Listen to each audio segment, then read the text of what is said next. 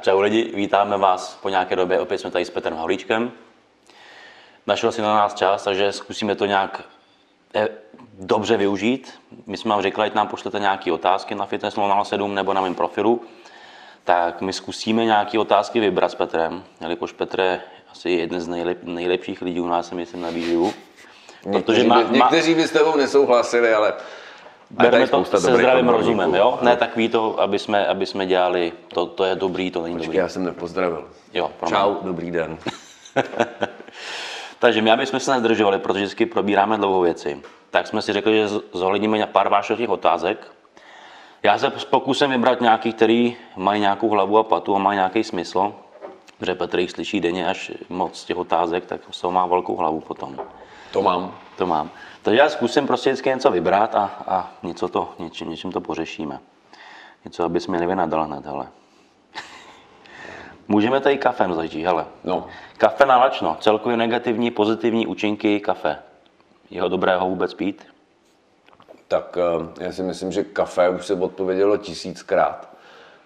A tisíckrát už se dneska řeklo, že kafe de facto z té, jak to nazvat, z nápoje, kterému se přisuzovaly jenom ty nejhorší vlastnosti, tak se přesunulo de facto mezi superpotraviny a existuje v podstatě celá řada klinických studií s kafem, jako relevantních klinických studií s kafem, který potvrzují spíš jeho zdravotně pozitivní efekt, ať už je to třeba prevence diabetu, prevence nadváhy, obezity, zlepšení krátkodobé paměti, prevence různých neurodegenerativních onemocnění a tak dále. To znamená těch pozitiv toho kafe je celá řada, ale samozřejmě jsou tam i určitý negativa, takže samozřejmě lidi, kteří mají citlivější žaludek a náběh na vředy, tak ve chvíli, kdy si ráno nalačne dají kafe, tak cítěj určitý diskomfort. Lidi, kterým trošku víc kolísá tlak, tak můžou chvilku po tom kafi cítit v podstatě to bušení srdce nebo i malinka to nástup toho vyššího krevního tlaku, ale to zase za chvilku odezní. Může mít to kafe lehký diuretický efekt, to znamená, že nás může odvodňovat. Spoustu citlivějších lidem ten kofein v té kávě může narušovat spánek, ale to jsou všechno věci, se kterými se dá následně pracovat, takže já bych to kafe skutečně nechal spíš mezi těma pozitivníma nápojema. Nejsem ani, nebo jsem dalek toho, abych řekl, že se to nepočítá do pitného režimu. Samozřejmě, když si někdo dá takovýhle kafíčko, tak to asi moc započítávat nemůže, ale kafe americano ze 3 deci vody, tak tam už samozřejmě i nějaká tekutina, se kterou můžu kalkulovat, tam je, ta ztráta potom je poměrně, tekutin poměrně malá. Ale já bych chtěl říct jednu věc, ty studie, které jsou, tak se většinou nedělají s jednou nebo se 2 kávama denně, ale těch káv je tam třeba 3, 4, 5, 6, to znamená, je to spíš o nějakým tom vyšším příjmu kávy. Navíc se udává, že u člověka, který žije západním stylem života a moc tomu jídlu nevěnuje pozornost, takže u něj, pokud je piják kávy, takže ta káva je jeden z nejvýznamnějších, možná nejvýznamnější zdroj antioxidantů. Navíc třeba doplňky z kávy, nebo respektive určitý složky té kávy se používají i do produktů na hubnutí. Takže jako káva celkově pozitivní. Takže já třeba jsem se leta potýkal s tím, že celá řada lidí chodila a říkala, když hubnu, nesmím pít kafe. Já říkám, a proč se teda ta káva používá jako v přípravcích na hubnutí? Aha. Já se to nějak upravuje, říkám, ne, to je prostě klasicky extrakty z kávy, že jo. No, oni se tady i kvůli tomu, že někomu dělá třeba kafe nálečno špatně na žaludek, že jo? To je ale to, co jsem říkal, že v podstatě, když je někdo citlivější, tak mu to dělá zle, ale třeba někomu, když má někdo reflux, tak mu stejně blbě udělá třeba mátový čaj, který působí relaxačně a v momentě, kdy ten reflux mám a nefunguje mi dobře svěrač mezi žaludkem a jícnem, tak v momentě, kdy mi ho něco zrelaxuje ještě víc, tak mě ta žáha prostě z toho pálit bude. Na druhou stranu je celá řada lidí, která prostě ráno vstane a startuje kafem, ale tam bych řekl, že to není úplně optimální, ale teď nikoli z hlediska toho výživového, ale z hlediska biologických hodin a nějakého načasování toho člověka, že vlastně každý z nás, když se ráno probouzíme, tak máme mít ten pomalejší rozjezd. aby se ten organismus stihnul probrat, vlastně naskočil do toho svého přirozeného režimu. A já, když tam hned od rána začnu sázet ty kafe, tak vlastně to tělo šponuju rychle do výkonu, což mu nemusí dělat úplně optimálně. Ale zase na druhou stranu, když to převrátíme a řekneme si, že ano, já mám to ráno a chci ho mít v klidu a rituální a takový pohodový a do toho mi patří ten malej šálek kávy, že ono upřímně řečeno v tomhletom tolik toho stimulačního kofeinu není, zvlášť když si dám arabiku, že jo, čistou, kde toho kofeinu je fakt málo, tak zas mě to neudělá. V momentě, kdy to ale používám jako ty vole, ježišmar, unavený jsem, nemůžu a od rána jsem zbytej a teď do jedno, druhý, třetí kafe, abych vůbec mohl fungovat, no tak to je samozřejmě blbě. Tam je potřeba rozlišovat. Dobře. Tak, pojďme na to budeš mi rád. Tvaroh na noc nebo ráno? Tohle je jako častá otázka, no. Furt na tvaroh, že jo? Mm-hmm. Mě zajímalo, kde se tyhle ty věci berou, asi z toho hlediska, jak jsme se o tom bavili před tím natáčením, že ve spoustu časopisech je ten pres, nebo i od spoustu trenérů tu slyšíš, jako, že ráno je ráno, měl bys tam rychle dodat aminokyseliny po nočním hladovění, na noc zase naopak pomalý aminokyseliny jako kasinovýho charakteru, proto jakoby je z toho otázka, jestli tvaroh na noc nebo ráno. Já bych řekl, že to je věc, která je ryze individuální a ono v podstatě, když to vezmeme i šíře, i ten náhled na ten kasein je prostě od striktní preference až po striktní odmítání. Já si pamatuju na vysoké škole náš profesor mlíkařství, který už jsme měli na technologie, ten jako kasein nenáviděl a říkal, že to je jedna z nejhorších bílkovin, blbě stravitelná a že Michelangelo tím napouštěl obrazy a držej do teďka, takže stravitelnost je tam asi jako u sádry a na druhou stranu je zase celá řada lidí, která kasein považuje za velice, velice hodnotnou bílkovinu a pak jsou ještě studie, které říkají, že někomu ten kasein může opravdu dělat blbě, někdo na něj má alergii, že někomu to narušuje peristaltiku, takže já bych řekl, že tady máme zase obrovskou názorovou pluralitu a je to v podstatě o tom, jestli mi to sedí a nebo nesedí. Takže ano, když si chci dát nějakou v uvozovkách pomalou bílkovinu, to znamená hůř stravitelnou bílkovinu na noc, no tak ten kasein se tam zrovna hodí.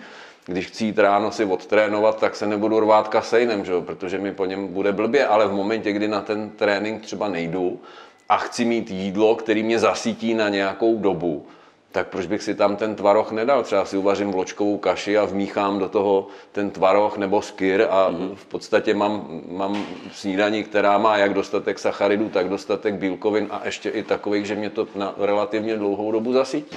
Takže to záleží na tom, v jaký situaci to volím, ale v momentě, kdy mám vyzkoušeno, že před tréninkem mi sedí čistá kaše bez tvarohu, tak si dám prostě tu čistou kaši bez tvarohu. Když si vyzkouším, že mi to dělá dobře na trénink, i když si tam dám ten tvaroh, tak proč bych to nedělal pro boha živýho? Je to těch preferencích, jako co komu sedí. No. Já samozřejmě, když s těma lidmi, s kterými funguji hodně s závodníkama, tak je tam většinou sirvátka, tam taky dávám těm lidem jako rychlejší zdroj aminokyselin.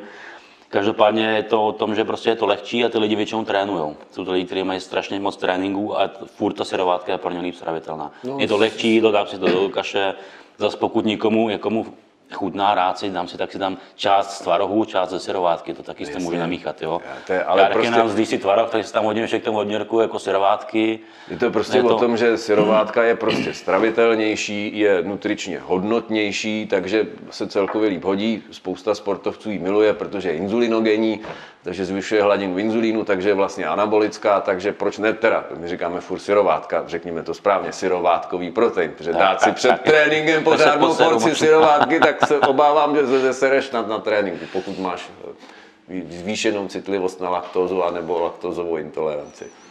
Ty si děláš srandu, ale tohle já jsem zvládnul. A když jsem začínal jako mladý trénovat, tak jsem někde četl časopis, že jo, syrovátkový protein.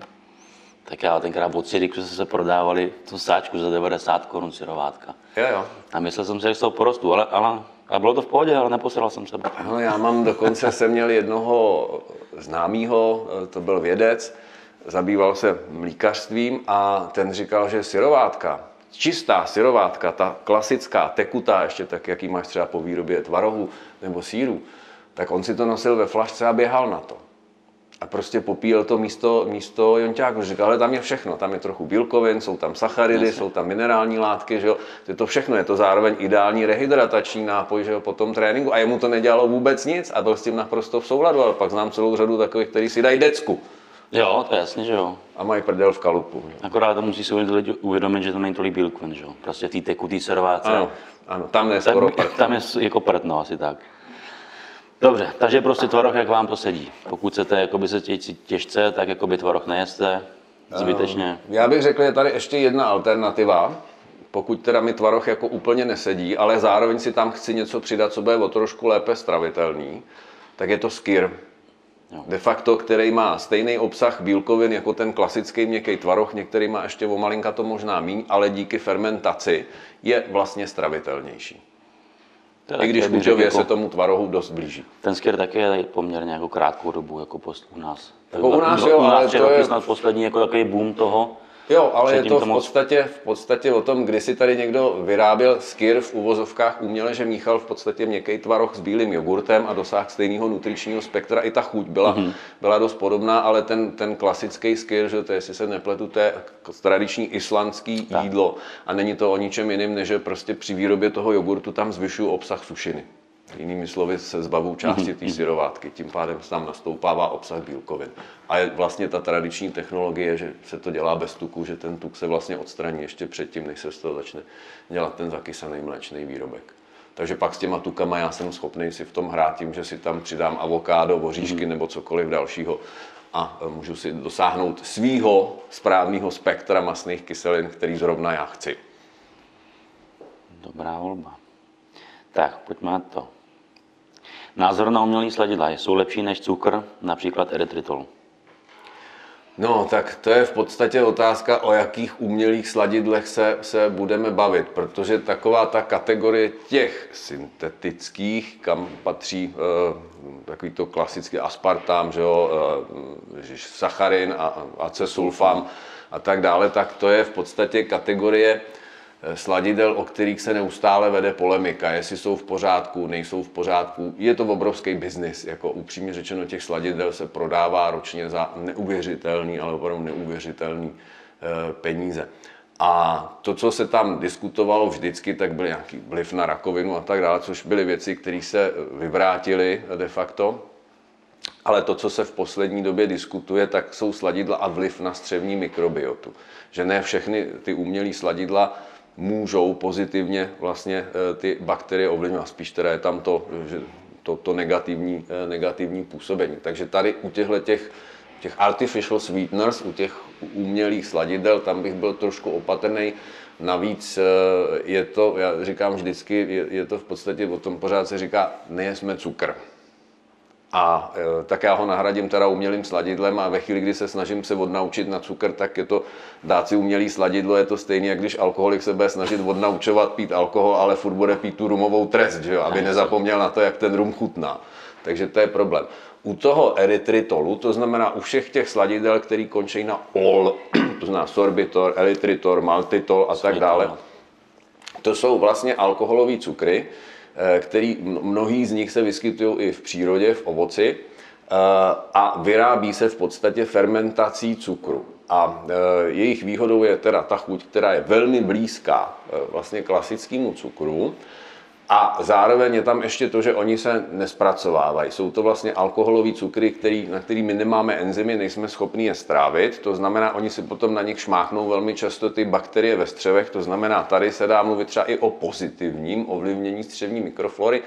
Nicméně, čeho je moc, toho je příliš. To znamená, když těch alkoholových cukrů mám hodně, to znamená, vyžvejkám balíček žvejkaček naraz, kde ten xylitol zrovna je, no tak výsledkem toho jsem pěkně nafouklej, anebo se poseru, protože ono to má nadýmavý a projímavý účinky. Logicky, když to fermentuje v tom střevě bakteriema, tak se to stane. Ten erytritol, ten je trošku výhodnější, protože on se vstřebává a zároveň se vylučuje močí. To znamená, nemá de facto žádný vliv, takže u toho erytritolu člověk snese i trošku vyšší dávky, než třeba u těch ostatních alkoholových cukrů. No a pak je tam ještě jedno, a to bych vůbec nepovažoval za umělý sladidlo, to je v podstatě sladidlo zcela přírodní, což je upravený čekánkový sirup, to znamená inulin, rozpustná vláknina, která má velmi příjemnou sladkou chuť. My jsme se tady bavili o glycerolu, takže v tom tam ve své podstatě je, to znamená i na tu hydrataci by se dalo použít trošku čekankového sirupu. Nicméně je to rozpustná vláknina, je to inulin, to znamená zase to může fermentovat dost brutálně v tom střevě, takže ti, co prokazatelně mají prostě střevní obtíže, trpí na nadýmání, tak většinou ten inulín blbě dávají, to znamená zase tam to nadýmání je. Chce to prostě vyzkoušet, zvýšit nebo zjistit si toleranci vůči tomuhle typu sladidla, ale z mého pohledu je to sladidlo téměř geniální, protože to za prvé to dodá sladkou chuť, za druhý to nemá téměř žádný kalorie a ještě to funguje jako dokonalý prebiotikum, protože inulin se bere jako jedno z nejlepších prebiotik. Takže když už někdo si chce teda něčím přisladit, tak čekánkou... Ale dávat si velký pozor na to. Ale vyzkoušet jako si individuální vnímavost. Myslím, že to je snad nejčastější případ, kde jsem slyšel, že se lidi poslali fakt po té čekance, když je to v nějaké větší míře. Jako, no, takže... no tak ono to je dobrý, že jo? Tak... No, jak na co, že jo? Mně to třeba chutná na chuť, ale taky to nemůžu. Koukám se na to zbožně ve skřínce a občas si blíznu, protože vím, že když si blíznu víckrát, tak to nedopadne dobře. Dobře, tam je něco šikovného tady.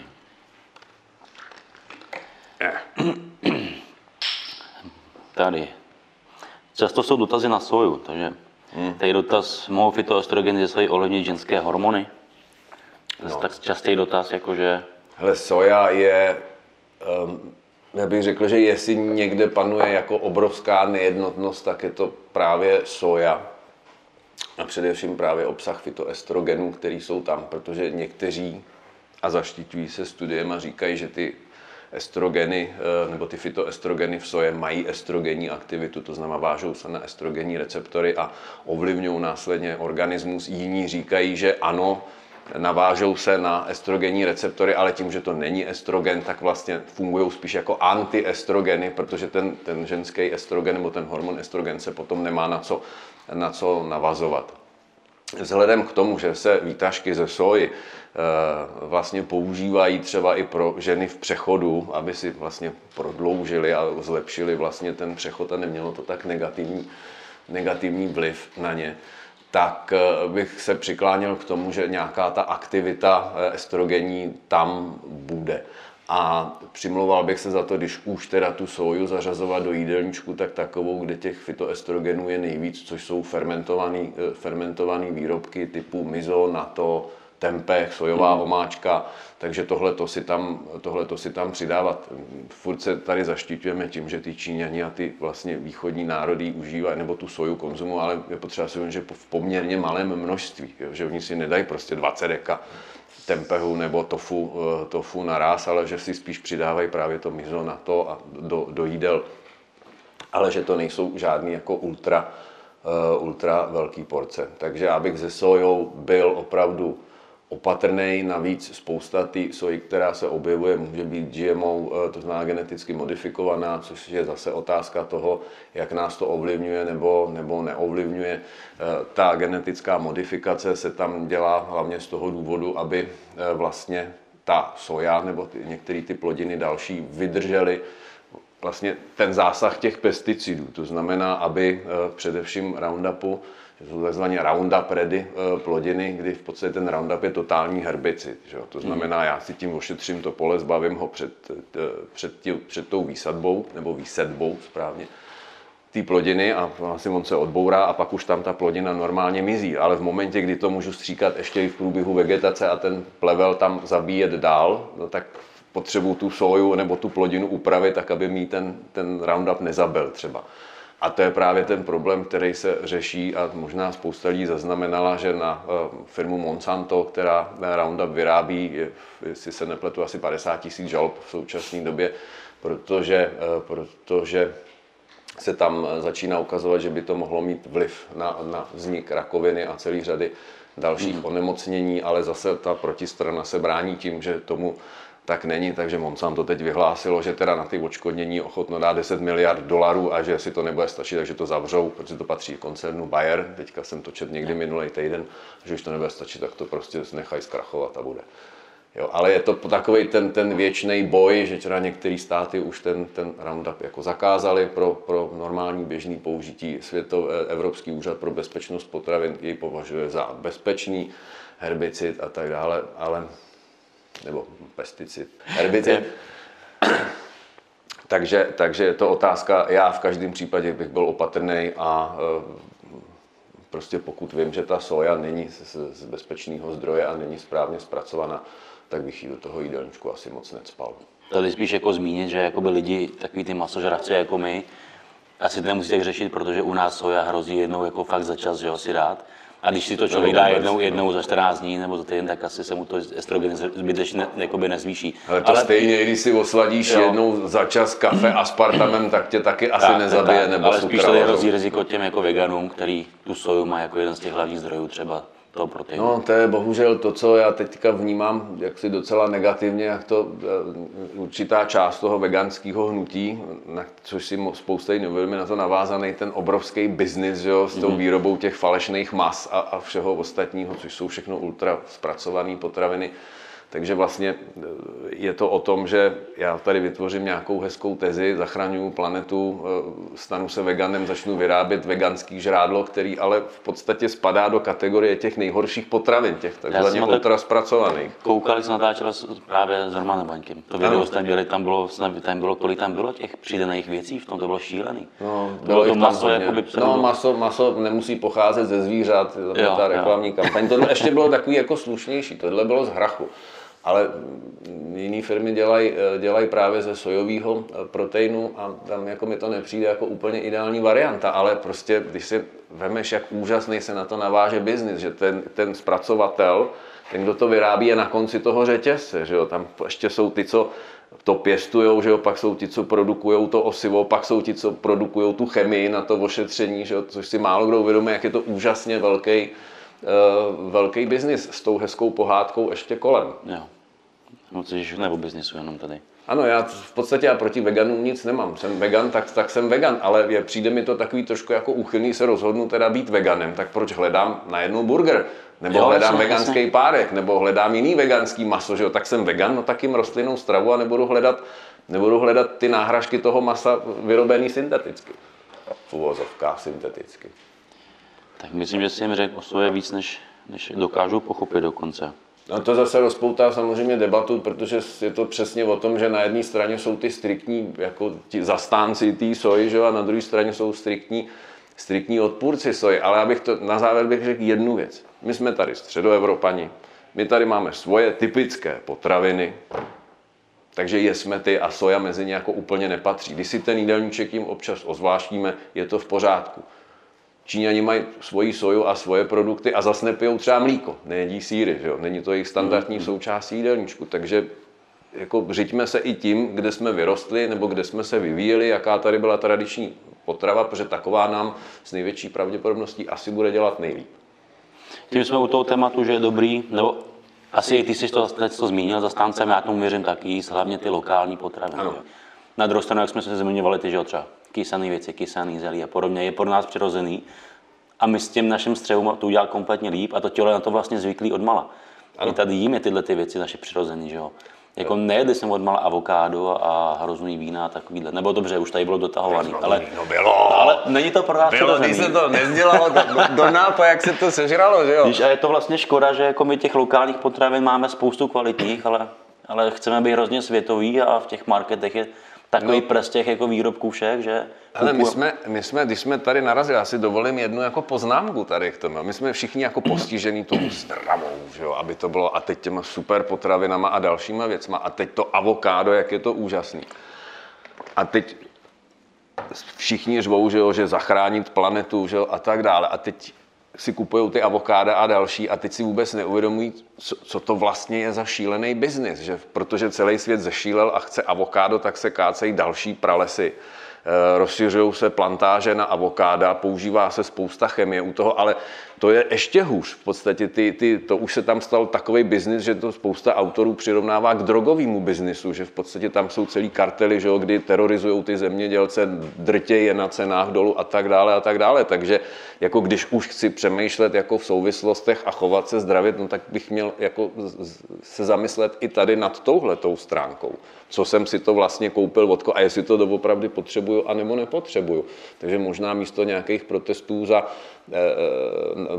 proti změně klimatu bych možná mohl jako přistoupit k tomu, že se zamyslím nad tím, jestli fakt potřebuju se cpát těma avokádama, banánama a tím vším každý den, jestli potřebuju každý rok nový mobil a tak dále a tak dále. A jestli když jdu na tu demonstraci, jestli musím mít tu kolu s tím plastovým víčkem, že jo? To je... Jo, ale to jsme se dostali úplně někam jinam. No. Ale s tím jídlem to velmi úzce souvisí. Bohužel. Tak, tady dotaz, který je dost jakoby běžný a... Tak na běžný já vůbec neumím odpovědět. To já s tím se setkám strašně často, ale lze nějak nabírat svaly a zároveň hubnout tuk, myslím tím stav, když jsem v kalorickém deficitu. Tohle je tak strašně často omílaný téma a přitom už je tolik řečený, že to prostě nejde. Jakmile ten kalorický deficit, tak vždycky nemůžu nabírat svaly. To prostě to je... buď to tělo anabolizuje, to znamená stavím a v ten moment přibírám jak na svalech, tak bohužel jak kdo přibírá i na tuku. Že? A v momentě, kdy potřebuji hubnout, tak jako nemůžu hubnout při kalorickém přebytku. Že? To ve své podstatě to nejde, byť se někteří snaží říkat, že to ve své podstatě i tak je možný. Ale nejde, prostě musím vytvořit deficit a musím se smířit s tím, že vlastně to, že hubnu, katabolizuju. A že když katabolizuju, tak část energie prostě použiju i z té bílkoviny. To jako s tím se nic moc nedá dělat. Někdo holt je s tím postižený víc a hubne větší množství svalových hmoty, protože má třeba v uvozovkách ten metabolismus víc sacharidový a potřebuje těch cukrů o trochu více, když je z reduků v tom jídle, kde je mám nabrat. A někdo využívá tuky podstatně líp jako palivo, takže tam ta svalová hmota zůstává víc ušetřená. Jo? Ale to záleží na každém člověku. To znáš určitě z praxe, že jo? Někdo rýsuje úplně bez problémů, v pohodě svaly mu zůstávají a někdo, ty vole, se ti ztrácí před očima a máš pocit, že ty je jenom taková ta rozbředlá měkká troska. Jo, u někoho mu stáhneš trochu sacharidy a furt je na třístovkách a on začne úplně spalovat svaly, jo, zbytečně. No. A jiný na třístovkách bude nabírat tuk, takže je to prostě hrozně individuální, no. Ale jakoby v tom globálu prostě jednou provždy v kalorickém deficitu nelze nabírat prostě svalová hmota. Oni tam je, já vím, z čeho to možná vychází, protože to je takový to, jak chodí všichni na ty měření, že jo, a zjišťují si, kolik mají tuku a kolik mají aktivní hmoty a teď začnou teda hubnout a začnou po 30 letech cvičit a říkají, hele, já jsem přibral na svalech a zhubnul na tuku. No logicky, když ty svaly na začátku zatížím a on se v nich utvoří větší množství glykogenu a větší zásoba energie, tak ono to na chvíli vypadá, jako že ta svalová hmota je trochu větší, ale to se stejně změní, že jo, a je to jenom tím, že ten člověk se prostě po 20 letech nečinnosti začal hejbat. Tak, ale. Tady zajímavý, lze na nízkosacharidové stravě trénovat vytrvalostně? No ježiš, proč by nešlo? To spousta vytrvalců to dneska používá, spousta vytrvalců zařazuje i keto dietu, tak aby vlastně ještě víc efektivnila spalování tuku. Tam, kde je to otázkou, je naopak silový a dynamický sporty, že jo?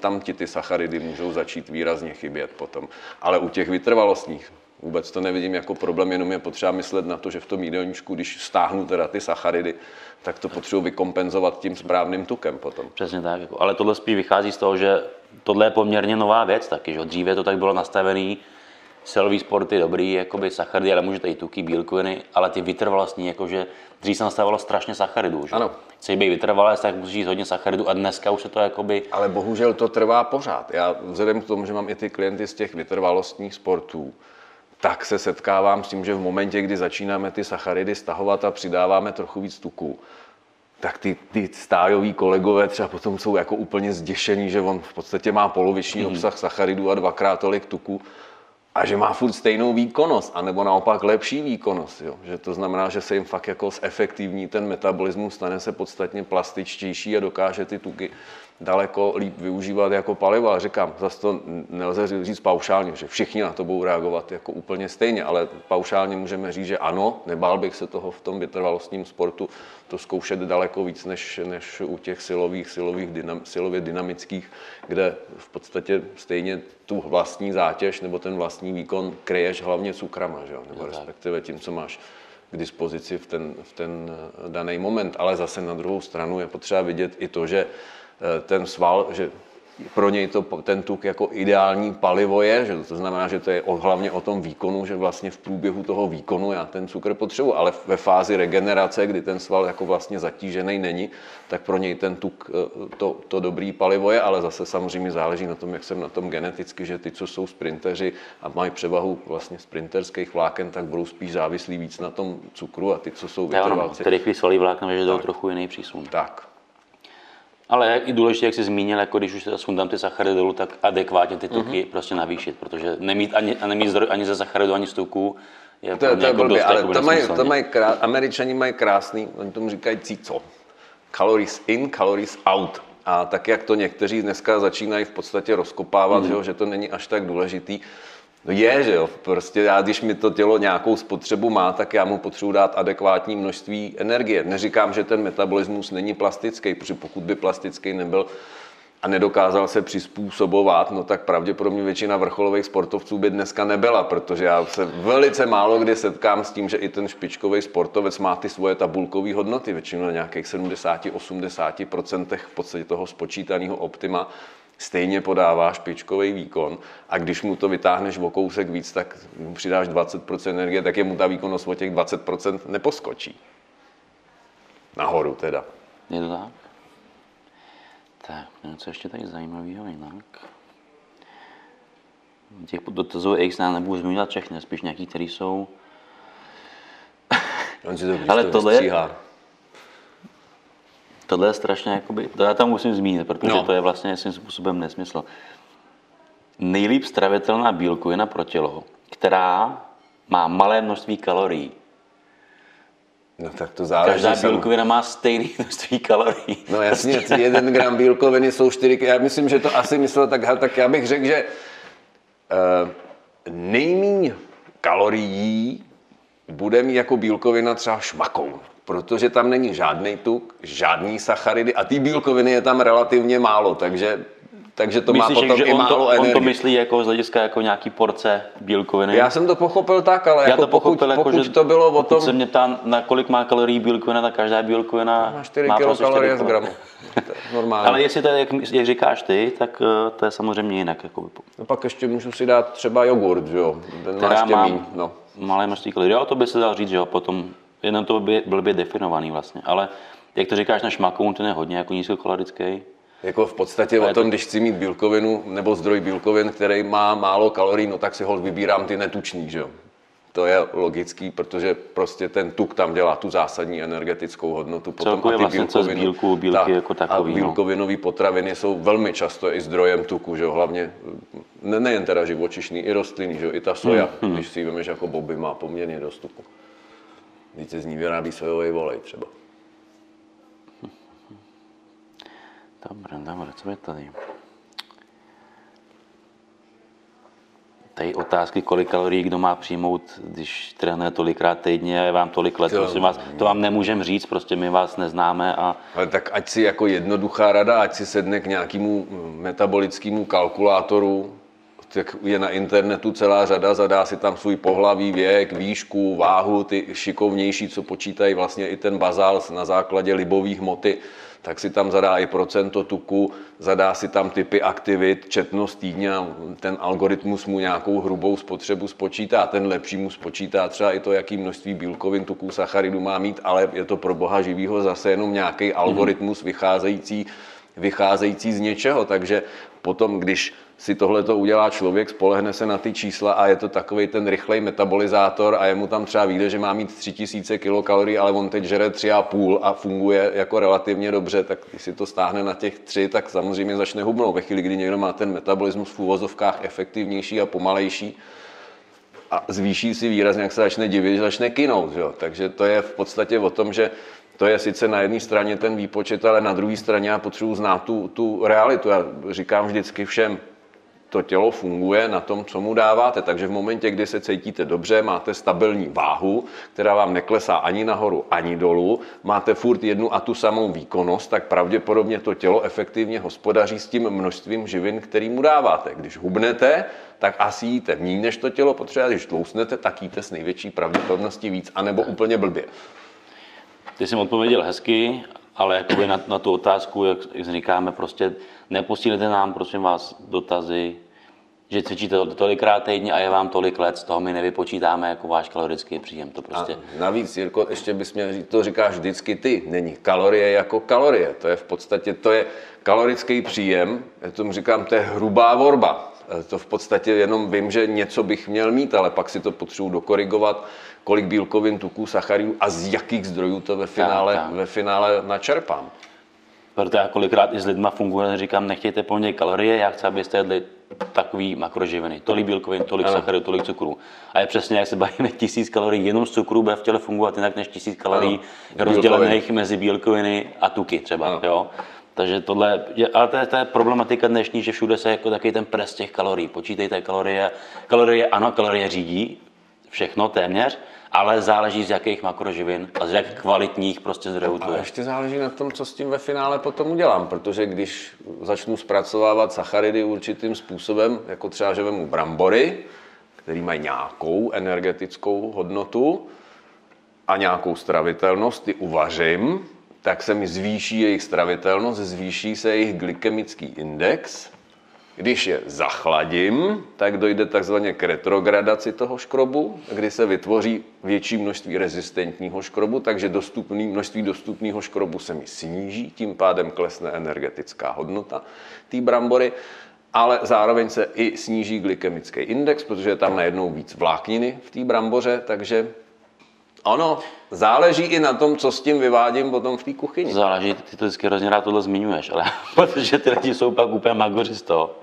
A tak já myslím, že to je jenom o tom, že třeba teď jsem tím chtěl říct, že není potřeba tu přílohu vždycky vařit jenom úplně čerstvou. Teda pokud jsem zdravý, nemám problém se slinivkou nebo se střevem nebo něco, ale že si můžu navařit kilo brambor do zásoby a vzít si to na 3x. A třeba bramborový salát, když je dobře udělaný, je jedna z nejlepších příloh. Dá se předejít nějak zavodnění v premenstruačním syndromu úpravou stravy? Ale samozřejmě dají se k tomu říkat takové jako knížecí rady typu omezte solení na ten den, nejeste třeba tolik mléčných výrobků, použijte třeba nějakou kopřivu nebo něco jako diuretický čaj, ale já bych řekl, že to je otázka, která je ryze individuální. Zase některý ženský vlastně vůbec nevnímají cokoliv, že by se dělo, některý jsou zavodněný, některý ani nevnímají, že se jim blíží menstruace z hlediska nějakých psychických změn, u některých se to projevuje hrozně, některá žena má hlad před menstruací, protože to logicky vlastně těsně před tou menstruací se vlastně spotřeba organismu navyšuje, protože tam dochází k mobilizaci toho organismu a některá to nevnímá, že jo? Některá se potřebuje uklidňovat čokoládou, některá vůbec, takže je to individuální, ale dají se zkusit udělat pár takových drobných fíglů, ale myslím si, že ten vliv bude úplně minimální. Furt asi ty hormony jako ví sami, co dělají v tom jednotlivém těle, jako úplně zasahovat do toho jako nelze moc. No, to je ano, jako... ano. A ani bych si neosoboval právo vůbec do toho nějak zasahovat. To já už vůbec, ale... Já bych řekl, že pokud jako tu ženu tohleto trápí hodně, tak by měla navštívit především svého gynekologa a říct mu, jaký ten problém má a s ním to ve své podstatě vyřešit. Mm-hmm. No zase znáš doktory to. Ten řekne, nic vám nejde řešit, nic vám není, všechno je v pohodě, nechte to, jak to je. No ale jako je to takový to prvotní, že jo. Napřed teda, když mám problém, který mě trápí, tak jdu za tím prvotním odborníkem, jasně, no. Což v této souvislosti. A pak můžu s tou informací přijít k nějakému jinému. Měl být ten gynekolog a pokud ten řekne, že je všechno v pořádku a dělejte si, co chcete, tak pak jdu za někým, kdo je schopný mi poradit zase trošku něco třeba alternativního. Ale samozřejmě jako dá se říct, že jako když v tomto syndromu vlastně budou jíst přemíru sacharidů, tak musí počítat s tím, že o to víc zavodněný vlastně budou. Čím víc sacharidů, tím víc prostě. Čím víc soli, tím víc vody. Tak. Když se budou přelejvat, nebo naopak málo pít, to tělo si za sebe tu vodu držet, spíš u toho málo pití. Ale zase ty chutě ovládnout tam asi. Jo, je to asi individuální, ale jako hlídej si sacharidy, nadměrný příjem sacharidů není ideální, soli to samý. No jo, ale ohlídej se, že? My to neznáme, že jo? My známe jako večerní nějaký jezení, že jo, ale tohle neznáme, to jako nezávidím. Ne, já to tak netrpím. Ale... No, po 50 se počkej. No tak uvidím, já se na tebe vzpomenu, ale... Jo, můžeš se mě zeptat. Jo. Hele, půjdeme dál. Tady. Má smysl systém objem versus nebo objem dieta? Já jedu pořád vyvážený příjem a zásadně být nejlepší. Tady mi přijde jakoby na začátek si dobrý zohlednit, jaký mám cíl. Ano. Protože samozřejmě pokud je to běžný člověk, který se chce cítit dobře, chce být fit, pro něj ideální mít zhruba tu vyvážený příjem jakoby celoročně, aby neměl prudký velký výkyvy. Na druhou stranu, pokud je to člověk, který si chce určit ale potřebu nějakou novou solovou hmotu, větší množství solové hmoty, tam je dobrý, a to už se spíš bavíme u sportovců, který mají nějaký prostě období a fáze rozdělení, to, co máme my, že chceš samozřejmě, když chceš budovat jakoby nový svaly, potřebuješ více živin. Jo, když chceš... V podstatě to není jenom kulturistika, že jo? To je třeba box, spírání a celá řada takových úpolových sportů. Každý boxer prostě jde na nějakou vyšší váhu, že jo? A pak ví, že schazuje 4, 5, 6 kg do té své váhové kategorie, to znamená, dělá si nějakou rezervičku, takže tam taky i ten trénink, i ta výživa se tomu určitým způsobem přizpůsobuje. Ale pokud je o kluka, který prostě chce slušně vypadat, chce být zdravý, chce se dobře cítit, tak asi není důležitý dodržovat nějakou objemovou fázi a rýsovací, nebo možná jenom třeba lehce, jako využít třeba ty zimní měsíce, protože něco málo si na sebe naplácnu, že jo, na jaře to trošku vyladím do těch plavek, aby to vypadalo dobře, a na podzim se zase smířím, že to bude trošku do pytle, tak to využiju zase pro tu jako objemovější fázi, že jo, takže jako dá se s tím fungovat, jak ten člověk potřebuje, ale řekněme si na rovinu, že v té vrcholové formě to jako úplně příjemný asi není, to neustálé měnění té váhy, ten nárůst, jo, pak zase to rýsování. Příjemný ne, ale je to něco, s čím ten vrcholový sportovec musí počítat, protože je to zaměřený. A důležité je říct, že ty věci, jak objem, hlavně jak ty, nemá to být ten neřízený objem, že jo? Ty věci jsou jasně definované a jasně rozfázované, za jakým účelem v tom vrcholu sportu jsou a čeho se nich má dosáhnout. Ale když si někdo řekne, běžný člověk, tak já chci hodně přibrat, tam prostě přes zimu pustím to jídlo, že jo? Tak jako a nabere vlastně neřízeně prostě z přebytek tuku, tak jako ta dieta potom, ten přechod do té dietní fáze po něj bude proto těžší. Já se musím tlemit, protože já jsem si vzpomněl ještě na to období, kdy jsem jako cvičil hodně a vzpomněl jsem si na takový ty objemáře, co si kupovali ty obrovský mikiny, tlustý. A žrali ty mekáče a to sladký, měli takový panděra a říkali, že jsou zrovna v objemu. Ale tak to je nejlepší říct, že jo? Jako, no. Co jako? Jsem v objemu. Ne jsem, že jsem tlustej, ale jsem v objemu. Vlastně. Ano, to je pravda. To je takový jako osobozující trošičku říct pro ně. Jo, takže abychom uzavřeli, řekněte si jakoby vaše jasné cíle, co chcete dosáhnout, pokud jste běžný člověk, tam opravdu ty zvláštní velký výkyvy nejsou úplně jakoby optimální. Pokud se chce cítit někdo dobře celoročně, tak je pro něj dobrý ten vyvážený příjem. Jako. Tak, čekat, co tady máme. Půjdeme od spora nahoru. Ježišmarja. No, nebo já nebudu říkat všechno. Tady jaký optimální vitamíny pro tolik a tolik vážící holky, to vůbec nemá. To myslím, nemáme. Že na to žádná norma neexistuje, prostě to je rozdělený věkově jasně, a dejme tomu, jsou tam děti rozdělený, že jo, pak jsou v nějakým tom dospívajícím věku, pak jsou to muži, ženy a pak je to ten důchodový věk, kdy se to zase malelinka to mění, ale že by to bylo podle kilo anebo podle sportu, to bohužel asi nikdo není schopen zjistit. Tady spíš sladidla jsme probrali, ty už si o nich mluvili i z hlediska trávení, takže to jsme vlastně zakomponovali jedno s druhým. Tady jo, máčí dej smysl, anebo je lepší držet stravu furt.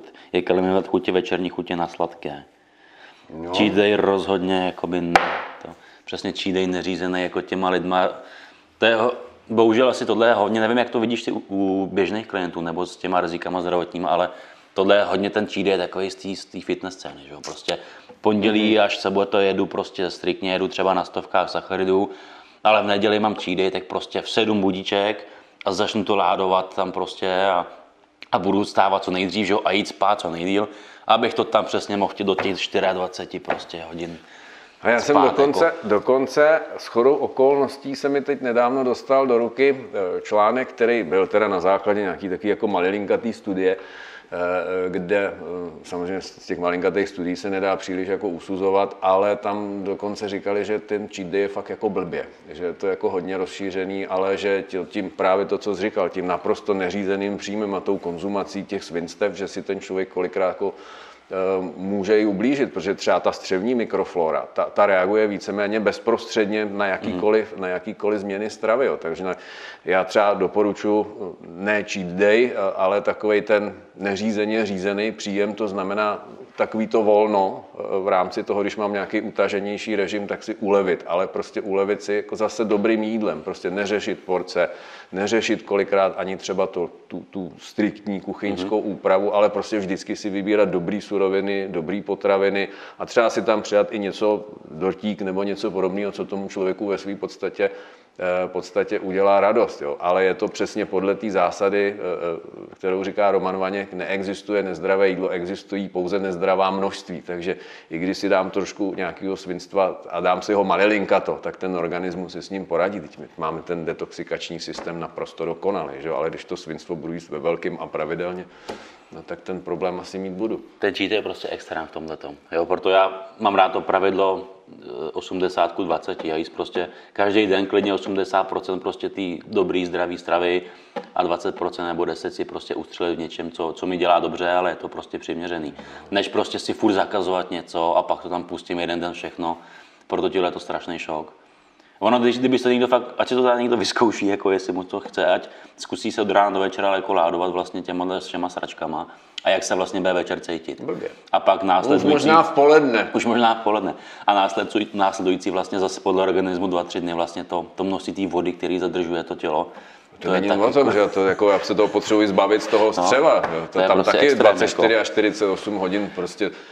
To tam je, že jo, takže já si tím můžu pohnojit další 2 dny ještě, že se necítím jako úplně dobře.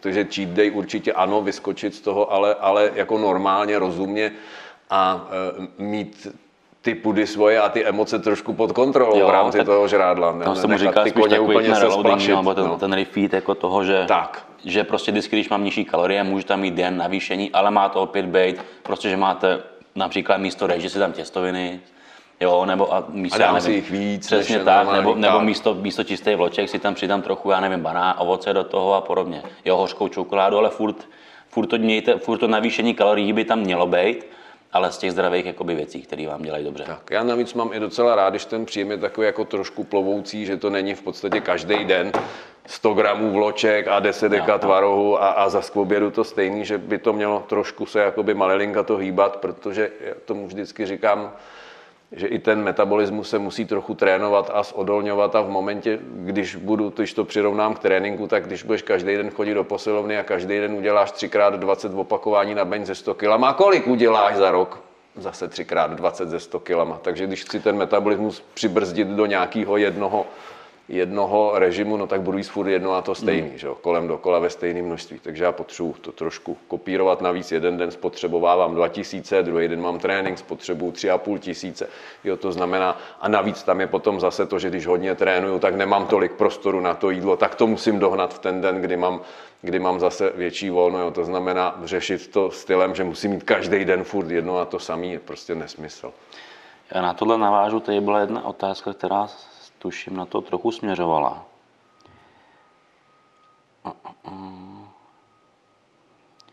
To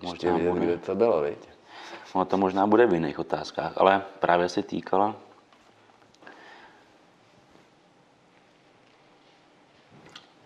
Jo. Jak tělo reaguje, když má jeden den ve stravě více tuků než sacharidů a další den naopak? To už se přesně jakoby navazuje na to, že je to rozkolísaný.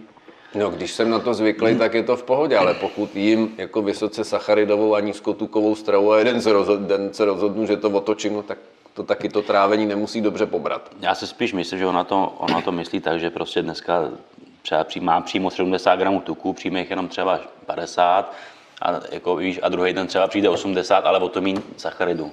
No. Takže asi spíš tak bych definoval tu otázku. Jako přijde mi tam, jako, když už teda tak jako zajímavý bavit se o nějakým vlnění třeba příjmu sacharidů. Já teda nejsem úplně zastáncem během jednoho týdne dělat nějakou sacharidovou vlnu, to moc efektu nepřinese, ale třeba hrát si i v rámci tréninkových fází a dalšího s tím množstvím sacharidů,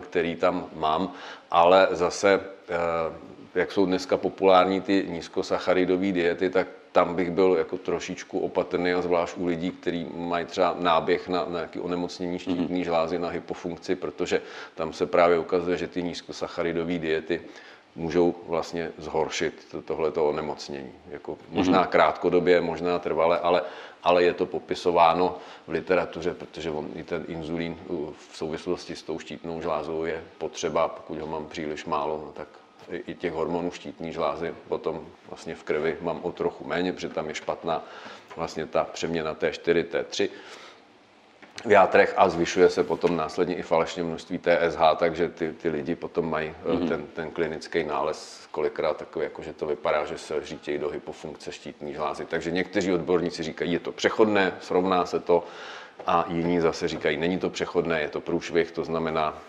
znám i takový, kteří jsou třeba zastánci, jsou to odborníci, jsou to zastánci třeba paleostravování, ale říkají minimálně 30% sacharidů v rámci energetického příjmu i při paleostravě, tak aby se tohle to nedělo. Ten inzulín je prostě více funkční. Je. To není jenom hospodaření. Lidi se ho strašně bojí, to inzulínu, ale on je přesně dobrý pomocný. Ale to nejde, to prdele, jako to je prostě inzulín je hormon, bez kterého není možný život, a neplní jenom tu funkci toho, že distribuje ten cukr a aminokyseliny do buněk, že on plní ještě jiný funkce. Přesně tak. Tak jo, tohle máme. Já chci vždycky, tím, že ten čas je omezený, tak nějaký, který mají. Tady, jestli chceš odpovědět, mladá žena 33 let, dostatek pohybu, přesto vysoký cholesterol, jak by se měla stravovat? No, tam je otázka, co se děje a proč se děje, protože pokud je to familiární, to znamená jakoby dědičný cholesterol, tak tam se obávám, že si těch prostředků, jak s tím hejbat díky cvičení a díky stravování, je poměrně málo, že tam ten vliv až tak jako úplně vysoký není. Ale je to samozřejmě i o tom tu stravu trochu změnit, rozhodně do toho jídelníčku přidat větší množství vlákniny, preferovat víc třeba bílkovin rostlinného původu, hlídat si tuky, tak aby tam nebyl příliš vysoký příjem, v tomto případě nasycených tuků, protože pokud je tam dědičná porucha, tak může být problém. Řešit si i vlastně příjem cholesterolu, především oxidovaného cholesterolu, který vzniká, když ty živočišní tuky vlastně přehřívám na vysokou teplotu. Řešit si v rámci složení i tuku to, jestli mám dostatek omega-3 a přiměřený množství omega-6 v rámci toho poměru, jestli náhodou nekonzumuju rostlinné tuky průmyslově zpracovávaný, kde je vysoký obsah TFA, to znamená transnenasycených mastných kyselin a tak dále. Můžu přidat něco na posílení funkce jater, můžu přidat koenzym Q10, to znamená, asi bych vyzkoušel v podstatě varianty, úpravy stravování, třeba přídavku většího množství aerobních aktivit, ale třeba i dostatku spánku.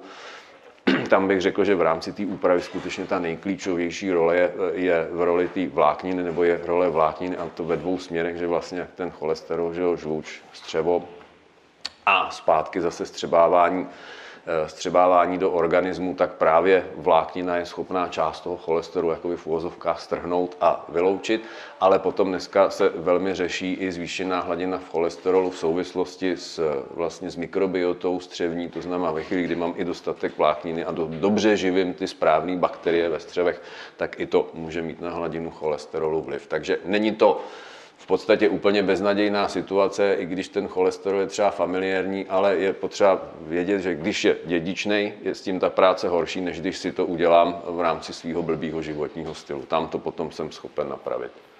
A velmi důležité je i to, co to je za cholesterol. Jestli to je celkový cholesterol a jak jsou tam potom poměry mezi HDL, LDL cholesterolem, jestli je tam i zvýšené množství triglyceridů, to znamená, jestli tam je i větší to riziko aterosklerózy nebo není. A v každém případě, pokud jsem trvale na vyšších hladinách cholesterolu a odmítám užívat léky, no tak bych si měl dělat sken třeba krkavic, jestli se tam náhodou něco neusazuje. To je zajímavé všechno. Tady jsi mluvil o žlučníku. Tady byl dotaz, já doufám, že ho najdu, protože byl, myslím, že bys mohl pomoct. Když jsem po vyndání žlučníku, ovlivňuje mě ohledně trávení, když žluč napomáhá trávit tuky, díky. Jasně.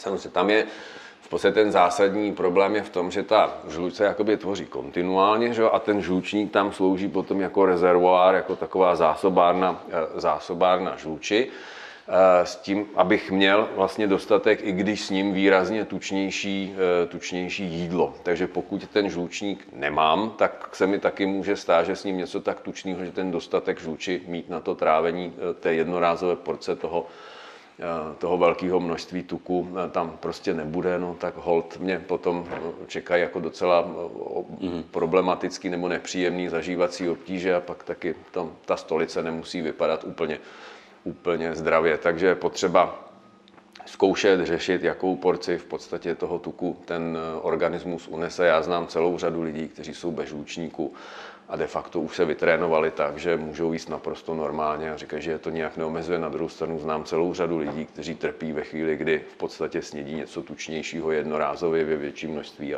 a prostě ty problémy mají. Zažil jsem dokonce klientku, který vyndali žlučník, druhý probudila se a druhý den jí přinesli mastnou husu s knedlíkem a zezelím v nemocnici a sestřička jí říká, musíte to od začátku zatěžovat, aby si to zvyklo. A říká, a já jsem to zežrala, bylo mi blbě, ale od té doby nemám problém. Tak to je taky zajímavý přístup. Ano, nevím, jestli to byla dostatečně pravda, nebo jestli to bylo trošku zkreslený, ale přežila. Tak, lze zařadit ovoce i hned po tréninku i v redukční dietě? V závorce rozumné míře. V rozumné míře ano. Já si myslím, že jo, tam jako odpověď už byla v otázce.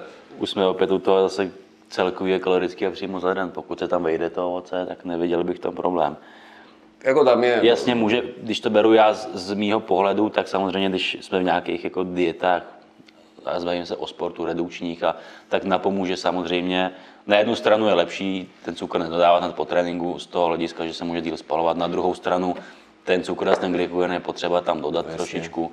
Takže jako tady je to spíš pokud... Je to o regeneraci a o přiměřeném množství a asi bych vybíral takový ovoce, kde je trošku víc glukózy a méně fruktózy a celkově i při tom hubnutí se soustředit na to, aby ty fruktózy v tom jídelníčku nebylo tolik, protože ta fruktóza bohužel tukotvorná je. Já celkově to nemám rád, že tady byl dotaz, když je vlastně jíst po tréninkové jídlo, když jdu trénovat třeba večer, jakoby, a pak za hodinu a půl jdu spát. Já nejsem zastáncem úplně omezování se jakoby sacharidů v době kolem tréninku. Spíš naopak radši omezte jakoby v době přes den. Ano. Ale ten trénink, ten glykogen, ten cukr po tréninku není dodaný jenom proto, jako, že to je z nějaký srandy, ale prostě vy vyčerpáváte během toho silového tréninku glykogen a je potřeba nějak i kvůli těm regeneračním procesům, kvůli transportu aminokyselin a podobně, prostě dopravit to zpátky do těch svalů. Ano, já říkám, že v podstatě nebo respektive tréninkový období a potréninkový období jsou přesně ty časy, kdy ten člověk se těch sacharidů, ani těch jednoduchých cukrů ve své podstatě nemusí tolik bát, protože buď to spálím na tom tréninku, anebo to následně efektivně použiju pro regeneraci glykogenu, který jsem stejně spotřebovával při tom tréninku. Jenom holt musím si zvážit, jestli ten trénink byl jako hodně těžký a silný a potřebuji těch sacharidů více, nebo jestli jsem se tam tak jako poprocházel, popodíval se po holkách a do zrcadla a šel domů, tam nepotřebuji potom nic. Jo, bavíme se o tom ideálním stavu, ale že fakt trénujete tvrdě a ty sacharidy by tam měly být trošičku. Tak, ještě zmíním tady otázku. No, na ní narazil Krištof, mezi tím zase byl pryč. A jak to bylo, Krištofe, jak se jmenuje? Tady bylo, jedná se ohledně carnivore diet. Jo. Se jmenuje Petr Mára říkal. Jo. Tak jsme se bavili o tom, jestli to není zase blbě jakoby uchopitelný, že prostě ten člověk má nějaký zdravotní obtíže, má tu jakoby eliminační dietu a tady může být chronický zánět třeba. Může tady nastat vlastně ten problém, že kdyby si to vzali běžní lidi na sebe, jako keto diety a cokoliv, a že to není úplně jako optimální, jako aby to... Ale je to... Já samozřejmě ten případ znám, poslouchal jsem ho, četl jsem s ním několik rozhovorů a jemu skutečně, protože on to neměl podle svého vlastního vyjádření, jako to onemocnění v dobrém stavu a ve své podstatě ta léčba nezabírala. Takže zkusil carnivore diet, což je v podstatě ale o tom, že nejí maso jenom. Je to v podstatě jsem to říká, od čumáku až pod ocas. Já z toho zvířete potřebuji jíst opravdu úplně všechno, tak abych si zajistil přísun vlastně většiny živin, který ten organismus potřebuje pro to své normální fungování. Ta mírnější forma těch carnivore diet je ještě o tom, že můžu jíst to, co z toho zvířete vypadne. třeba vejce ze slepice nebo nějaký mléčné výrobky z krávy. Nesmím nic rostlinného původu. Takže on je třeba jeden z těch lidí, který mu to pomohlo. Ale já jsem třeba našel případovou studii, takovou kazuistiku člověka, který tohleto vyzkoušel. A jemu naopak se ten střevní zánět rozpoutal, že pro něj to byl ten spouštěcí moment toho, že vlastně ten střevní zánět vzniknul. To znamená, je to extrémní dieta, kterou bych měl asi vždycky konzultovat s nějakým odborníkem, který mi to pomůže nastavit. Já nepředpokládám, že on taky se jeden den prostě rozhodl, že tak teda budu jíst jenom to maso nebo něco podobného. A začal to jíst takhle, že tam s největší pravděpodobností možná nějaká konzultace byla. Navíc on tam sám popisoval, že se i u toho v průběhu toho nechával sledovat, že si i sledoval svoji střevní mikrobiotu, jak to vypadá, jestli to nejde do nějaký patologie a že všechno bylo v pořádku. To znamená, bylo to fakt jako pod kontrolou, ale v momentě, kdy se rozhodnu sám udělat nějakou takovouhle extrémní změnu, tak to nemusí občas dopadnout dobře. Já jsem teď psal nějaký rozhovor, jestli si vzpomenu na nějakou změnu, tak mě bohužel vytanula jenom jako blbá změna. Kdy paní, která si žila svůj normální život jako sova, takže vybírala si noční směny, takže x desítek let prostě pracovala jenom na nočních a probouzela se pozdě a pak si žila ten odpolední život, jedla 3krát denně, celý život prostě vážila 50 kg, úplně zdravá, v pohodě, spokojená, nic jí nechybělo. Pak ji propustili do předčasného důchodu, takže psychicky samozřejmě obrovská zátěž pro ní, přesně najednou přišla neužitečná, jak se rozhodla, že teda ten život změní a začne žít zdravě, že teda bude spát v noci a přes den bude akční a že bude jíst teda 5krát denně. Výsledek byl katastrofa. Za 2 roky plus 30 kg, hypertenze, cukrovka, kyselina močová, prostě všechno úplně špatně. Samozřejmě, že tu obrovskou roli tam hrál ten stres, ale to, že najednou z ničeho nic rozkopnu systém, ve kterým jsem fungoval, a udělám úplně něco jiného, tak to nemusí vždycky jako přinést ty pozitivní výsledky. Ty neznáš lidi, kteří jedli 2krát denně a pak začali jíst pravidelně a přibrali 10 kilo? Hele, naštěstí ne. Já to poslouchám v práci. To jako, ke mně se dostanou nějaký případy, které už jsou jakoby špatně na tom, ale tam je jako více faktorů, tam není jenom tohle zase. Takže prostě spíš jako varování pro lidi, aby to nebrali jako nějakou zázračnou dietu prostě. Ano, prostě když mám nějaký typ onemocnění a někdo promluví někde o tom, že jemu pomohlo tohle, tak je to přesně o tom, že někomu to může pomoct, ale někomu to může ublížit. A speciálně chronický zánětlivý střevní onemocnění jsou prostě onemocnění, u kterých se ví, že s největší pravděpodobností je nějaká genetická dispozice, ale ty spouštěcí faktory, které to spustí, o těch se furt jenom všichni domnívají, že by to něco z toho mohlo být. To znamená, to je jako nemoc nebo neznámé etiologie, neznámého původu. To znamená, doteďka se přesně neví, co všechno tu nemoc může rozpoutat. Jo. Takže to je přesně o tom, že ten klučík nebo pán, který zkusil karnivore dietu a objevila se mu ulcerózní kolitída v zápětí poté, tak pravděpodobně tu dispozici měl a tou změnou stravy si možná udělal problém. To bylo potřeba vědět. Tak tam to nejvíc souvisí právě nebo jeden z těch největších, jako co se tam dneska předpokládá, je právě střevní mikrobiota a dysbioza střevní mikrobioty, že to v podstatě výrazně právě ovlivňuje vznik těch onemocnění zánětlivých, anebo následně i to srovnání potom té mikrobioty jako jeden z těch možných způsobů léčby. No, což třeba fungují ty fekální mikrobiální transplantace někdy docela dobře. Super. Tak překročíme ještě dál. Tady, o kolik se zvýší výživová hodnota masa či zelenin, takzvaně pomalým vařením při nízké teplotě?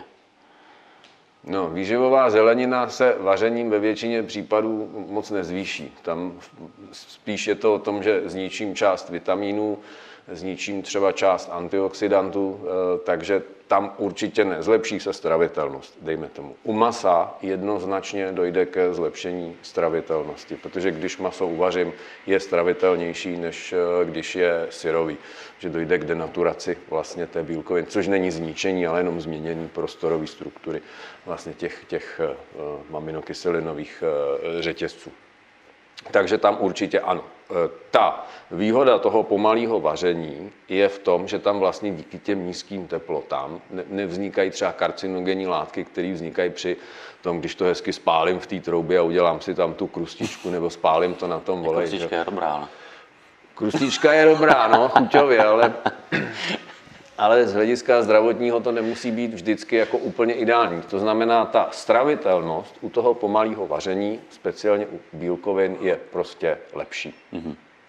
A navíc, když potom budu hamouna, s ním si i ten vývar, že jo, který tam je, tak to je krásná aminokyselinová polívka, že jo, to je nejdostupnější forma bílkovin, jaká existuje. Jenom si musím dát bacha v případě, že mám trošku problémy s kyselinou močovou, tak ten vývar pak hamoun bejt nesmím a musím ho dát někomu jinému, protože těch purinů je tam spousta.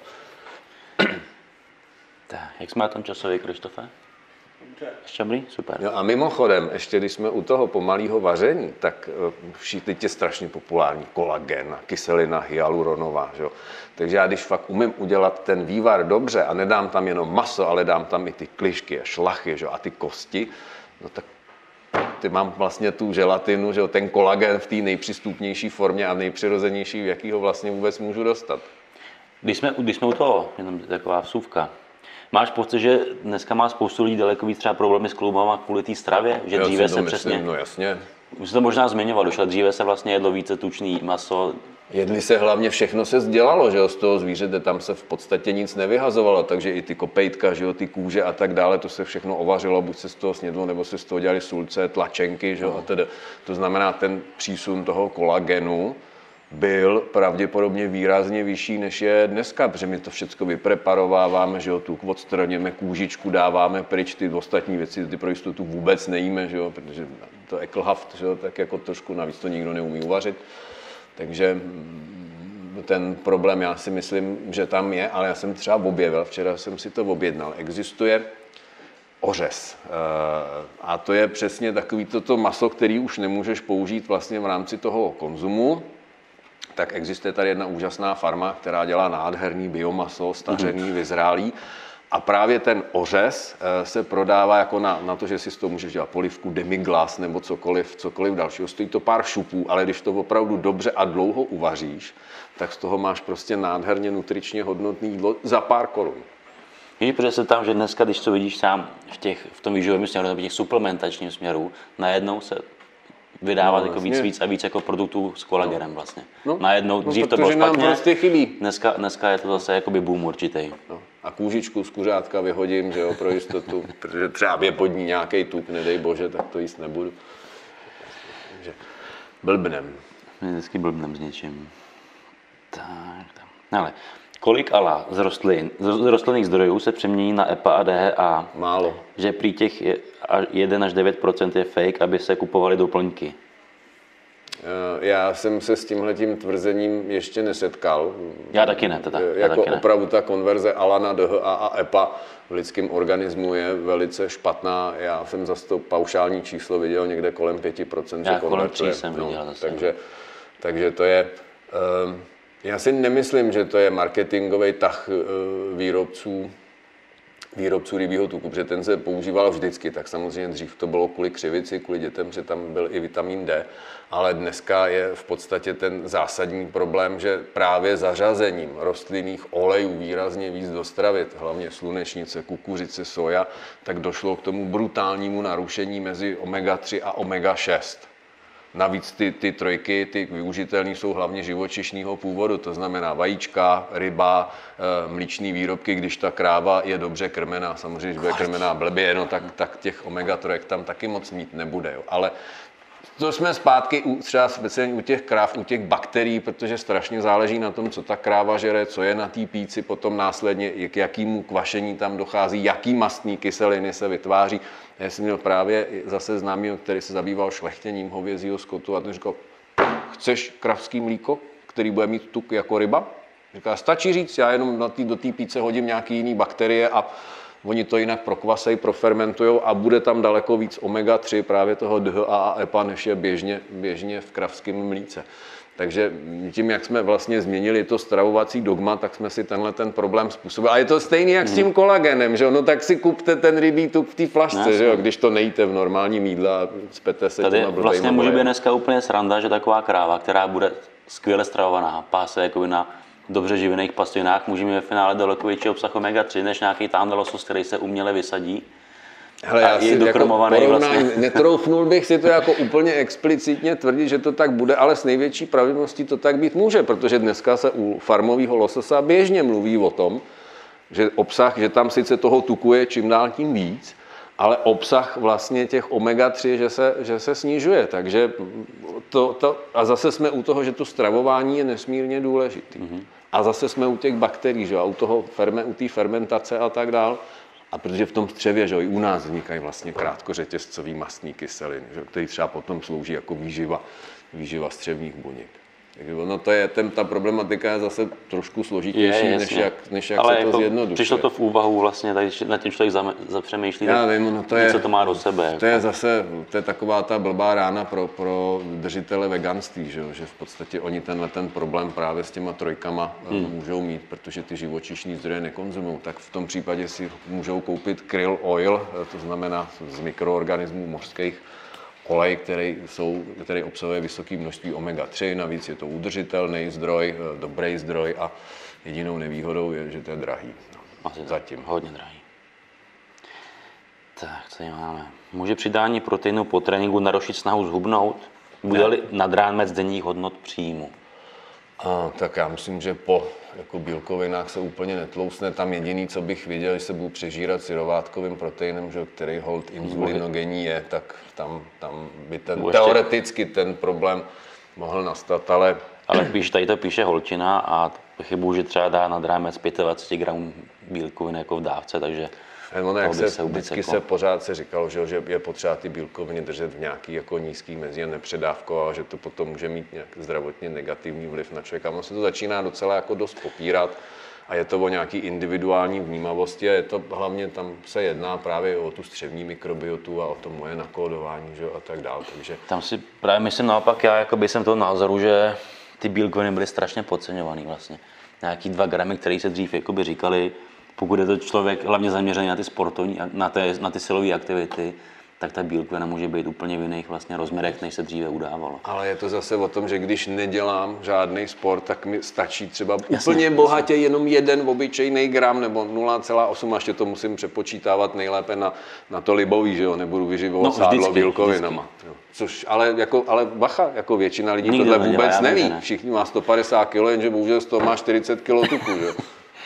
Jo, je fakt, že lidi nechápou, že všechny ty výpočty mají být jakoby na tu čistou svalovou motu relativně, jo? Na tu čistou váhu, ne to ten tuk, který není potřeba vyživovat. Jenže ono bohužel, když vemeš třeba učebnici klinický výživy, ani tam to není. Tam je prostě gram na kilo, nebo záchova 0,8 gramu nebo 0,7 gramu na kilo. Nezmiňuje tam to jako... Ne. To jsou pokrokoví autoři, kteří to zmiňují, samozřejmě, že se jedná o čistou hmotu, nikoliv o to tukově. Já to třeba přepočítávám na ideální postavu, to znamená s nějakým tím přiměřeným množstvím tuku. Jo. Ale je to zase o tom vážit, kolik ten člověk opravdu potřebuje, kolik těch aktivit má, jaký třeba může mít i typ metabolismu. Jo. Prostě sacharidový, kdy připaluje větší množství cukru a snaží se hubnout, no tak pravděpodobně bude potřebovat i trochu víc té bílkoviny, aby si ty svaly ochránil. Zvlášť, když bude redukovat výrazně obsah sacharidů v jídle. Jak vybrat pečivo, chléb, kajzerky, konbagety ze supermarketu, které druhy ano, které ne? Tak asi oba se shodneme, že supermarket není ideální marketplace ve většině případů na nákup jakýchkoliv potravin. Protože supermarket je v zásadě o tom, že potřebuji mít potraviny z hlediska doby údržnosti nerizikové. To znamená, čím déle to jídlo vydrží, čím víc je zpracovaný, tím pro ně je to pochopitelně lepší. A o pečivu já si vůbec žádný iluze nedělám, protože klasický pečivo, když vezmu obyčejný rohlík, tak je to mouka, voda, máslo nebo dobrý olej, sůl a droždí. A když se dneska podíváš, co všechno je ve obyčejným bílým rohliku, proto aby to rychleji vykunulo, déle to vydrželo a tak dále, tak to úplně ideální není. Když vezmu chleba, že jo, tak to byla vždycky kvas, voda, mouka, nějaký koření a sůl. Ale ono to dlouho fermentovalo. To je drahý. Ta dlouhá fermentace to prodražuje pochopitelně, kvalitní, stravitelnější, nutričně hodnotnější, úchovnější. než klasický pečivo a pak se podíváš na normální chleba tady z komerční pekárny a ty se zděsíš, protože tam je 20 surovin různých, včetně dalšího přídavku lepku, aby se zlepšily ještě vlastnosti toho chleba a pro toho konzumenta to bylo ještě jako přitažlivější, přitom měkčí, křupavější a tak. No. Takže zjednodušeně řečeno, pokud jste kvalitní pečivo, tak za nějakým kvalitním pekařem. Ano, kdo má v podstatě řemeslnou výrobu. Pozor na to, ono se dneska dělají takový ty, že ti tam napíšu třeba kvasový chleba. Protože se tam do toho použije kvasová pasta, která tomu dá v podstatě tu chuť, ale stejně se to dožene tím droždím a dalšíma surovinama, takže s tím oficiálně kvasovým chlebem, který fakt jako fermentuje těch 12 hodin a ty, co to mají jako fakt vychytaný, ty technologie, tak mají různé teploty, při kterých to fermentuje, protože se tam vždycky při tom úzkým nějakým teplotním pásmu rozvíjí určitý typ vlastně těch mikroorganismů, takže to je třeba to třífázové kvašení a to jsou třeba teploty s rozdílem 1-2 stupňů. Jo, takže ty, co to mají vymakaný, můžeme udělat reklamu, kde to třeba takhle dělají pekárna SK nebo restaurace SK tady v Praze, ten chleba se dá i koupit. To je masná SK pěkně teda. No je, no, ale to je tak přesně tímhle způsobem udělaný chleba, ale celá řada lidí prostě ten chleba dělá doma, prdí na to, jo, že jo, prostě veme kvas, vodu, mouku, zamíchá, nechá to odstát, přisype mouku, zase to nechá odstát a peče to. Jo. A je z toho zase dobrý chleba. Měl jsi někdy v tom Arctic Bakehouse? Pečivo. Vedle prodejně vlastně sedmičky na Újezdě Arctic Bakehouse, ty mají super, to je islandská tradice, mají islandský jako chleby a ale to je kvalitka teda. Já to nežeru, já jsem de facto skoro bez pečiva, jenom občas tak si dám, nemůžeš, když mám ten chuť, tak si dám bílej rohlíček, třeba včera jsem si dal na závěr bílej rohlíček s máslem, abych jako dal tečku té večeři ještě, ale jinak pečivo skoro vůbec nejím. Jo, dobře. Ještě dotaz, Krištof tady zmiňoval, zase týká... Ale pozor, pečivo miluju přitom, ale je to takový to, že musíš mít ty pudy a ty emoce pod kontrolou, v mém případě teda jako brutálně. Já pečivo taky miluju teda, no. Já se tam moc neudržím většinou. Já musím, no. Já možná taky čas. Tak, Krištof měl tady ještě s ohledem many, vlastně. To mě vadí na... tom, když odmyslím to složení, který tam je, se kterým jako nejsem úplně v souladu, už jenom z toho, že základ je sojová bílkovina, ale chápu ten záměr, prostě kluci jsou asi vegani a chtějí taky zachraňovat, čímž to nechci samozřejmě znevažovat, ale nepřijde mi to úplně ideální. Ale tak je ta prezentace toho, že už nemusím nakupovat, nemusím stát ve frontě, nemusím vařit, nemusím to žvejkat, to jídlo, což mi přijde jako úplně šílený, že jako mi tam říkají, za 3 minuty jste najezený. Abyste mohli víc pracovat. To mi řekni, kdo se tím nají. Jako. Nikdo. Vypiješ část, jako, tohle nechápu, nemusím se najíst. Jako. Ale tam je v podstatě... Já to třeba chápu, že přerušuji, jako, potřebuji se okamžitě jako najíst, mám aspoň trochu hlad, kurčení jako v žaludku, tak jednou za čas, když to mám po ruce, tak to tam hodím, víš, ale jako... Ano, jednou za čas... Dělat z toho prostě každý den si tam na svačinu, jakoby tuhle náhražku. Že tady se zapomíná na to, že ten organismus, aby byl v pohodě, tak musí taky odpočívat, což je otázka toho, že si k tomu jídlu sednu, že si ho hezky, si na něj počkám, rozkoušu si ho, pak si ho hezky strávím a že tam mám nějaký odpočinkový okno, což tady u toho, když to do sebe hrknu za 2 minuty i s rozmícháním v shakeru, tak to se jako úplně neděje. To je ta první věc. A druhá věc, jako se zapomíná na to, že už odsaď jsme uspůsobení trávení pevné stravy, proto máme zuby, že jo? Proto máme žaludek, proto máme určitou dílku trávicího traktu. No, takže my nejsme uspůsobeni, nebo nebyli jsme vytvořeni tak, aby jsme trávili tekutý. My máme jíst a máme kousat, že jo? Máme se u toho zastavit, máme se u toho odpočinout, to žrádlo nejsou jenom živiny, ale plní to nějakou společenskou, emoční, že jo, sociální úlohu. To znamená, jako ve chvíli, kdy tohle vyřadím, no tak se mi ten život začíná už jako trošku rozpadat. Takže já proti těmhletěm, jak to bylo i v televizi, revoluce ve stravování. Jídlo už se nekouše, jídlo se pije. Mi u toho tekla úplně voda ze zubů, protože jsem si vzpomněl na takový ty hokusy, pokusy, který ještě, když jsem studoval, tak nám říkali, co se dělalo za zvěrstva, aby se právě třeba u těch krav, aby se ušetřilo, protože ježiš, ona ta kráva chodí, že jo, ona musí nažrat se té trávy a pak musí ležet a přežvikovat a pak zase musí jít zpátky do toho chlívu a teď tam sere na té louce a teda. Říká, pojďme to zkusit vyřešit jinak, tak se třeba dělali takové věci, jako že se zkoušel krávě nacpat do bachoru polystyrén, aby měla pocit, že ho má jako plný, a k tomu se jí dali dvě lžíce nebo dvě lopaty koncentrovaného krmiva, tedy šrotu, a zapomínalo se na to, že ta přirozenost té krávy je to, že si musí naplnit ten bachor tou trávou, která tam bude fermentovat, pak to vyblije, zpátky přežvejká si to a pak to jde do těch ostatních třech žaludků, že to je prostě normální proces, tak jak se ten přežvíkavec vyvinul, že když tohle obejdu, tak pravděpodobně budu mít problém. Taky samozřejmě byl problém. Jo. Takže to se s tím velmi rychle skončilo. Mě tohle to vždycky, když někdo přijde s nějakou revolucí ve stravování, si vzpomenu přesně tady na to. Protože tady ještě byl jedno pozitiv. Na jatkách se předpokládá, že ten polystyren se vyndá, opláchne se a použije se zase do jiný krávy, takže to je skoro zadarmo. To je šílený tohle. Jako takhle jim to může uvažovat, to nepochopím.